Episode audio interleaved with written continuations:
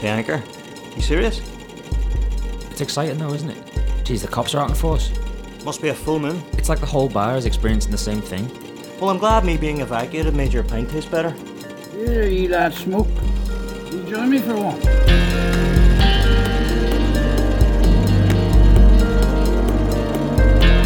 Regulars tend to go home from time to time. This one never leaves.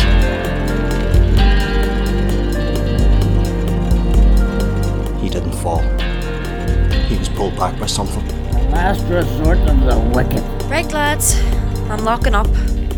Are you in or out?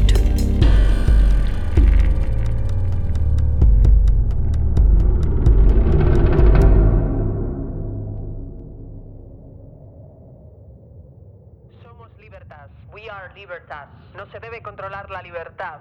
Freedom must not be controlled. No se debe controlar la libertad. Freedom must not be controlled. No se debe controlar la libertad. Freedom must not be controlled. Somos libertas. We are. Okay, let's go over this again.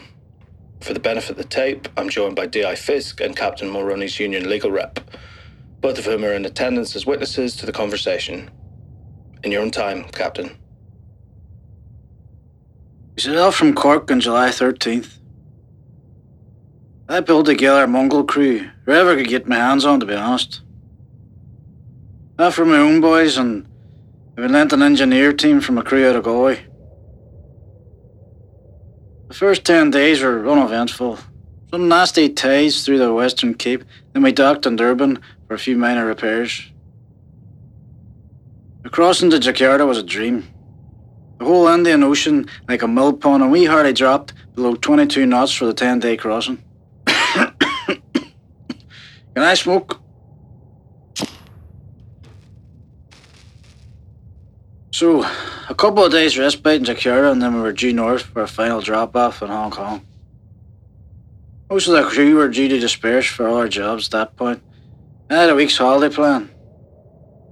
I guess we were level with Kuala Lumpur, about halfway through the crossing, when I noticed one Galway lads hadn't reported for work. Lara, you call him. Very young but reliable. The lad's brother had just passed not a month before. I wasn't going to bring him, but as I said before, there wasn't much to pick from, and after speaking with his mother. Anyway, I left the chief officer in charge of the bridge and made my way down to the deck. I knew before I saw him it would be Dara. Him and his brother used to work in the same crew out of Galway. He had an accident. He was knocked unconscious, fallen from a crane, and drowned. I found Dara on deck, half over the railings. He's in a terrible state. He was screaming his brother's name, said he, said he could see him in the water and stuff.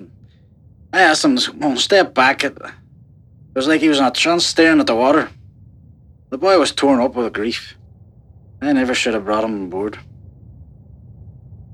I spoke out to him again, told him to come away from the edge. Me and a few other deckhands, we managed to pull him back, but he tried to throw himself in. He took some time to calm down. He wouldn't eat. Took a cup of tea, but I don't think he drank it.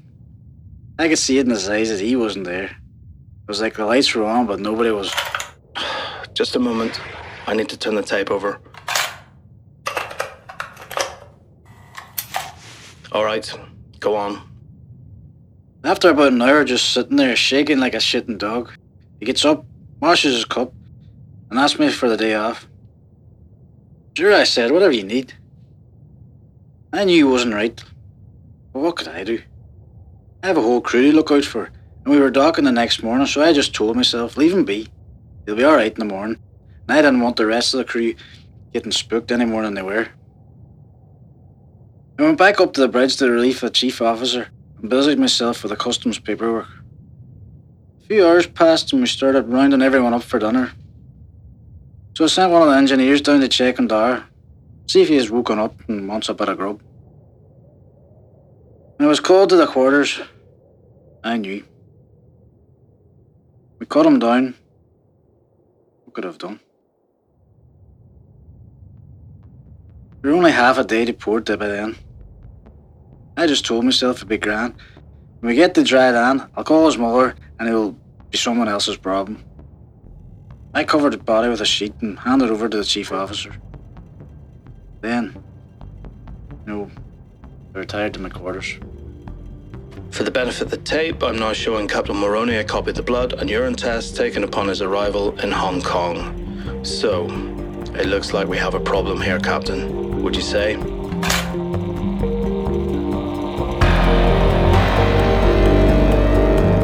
Locked In was written by Brogan Wakely and Andy Warmington, starring Aaron McClelland as the captain, Andy Warmington as the detective, and Jennifer Besoy as Libertas. Original music by Colin Norby, sound design by Brogan Wakely and Rory McCarran. Thank you for listening to Locked In.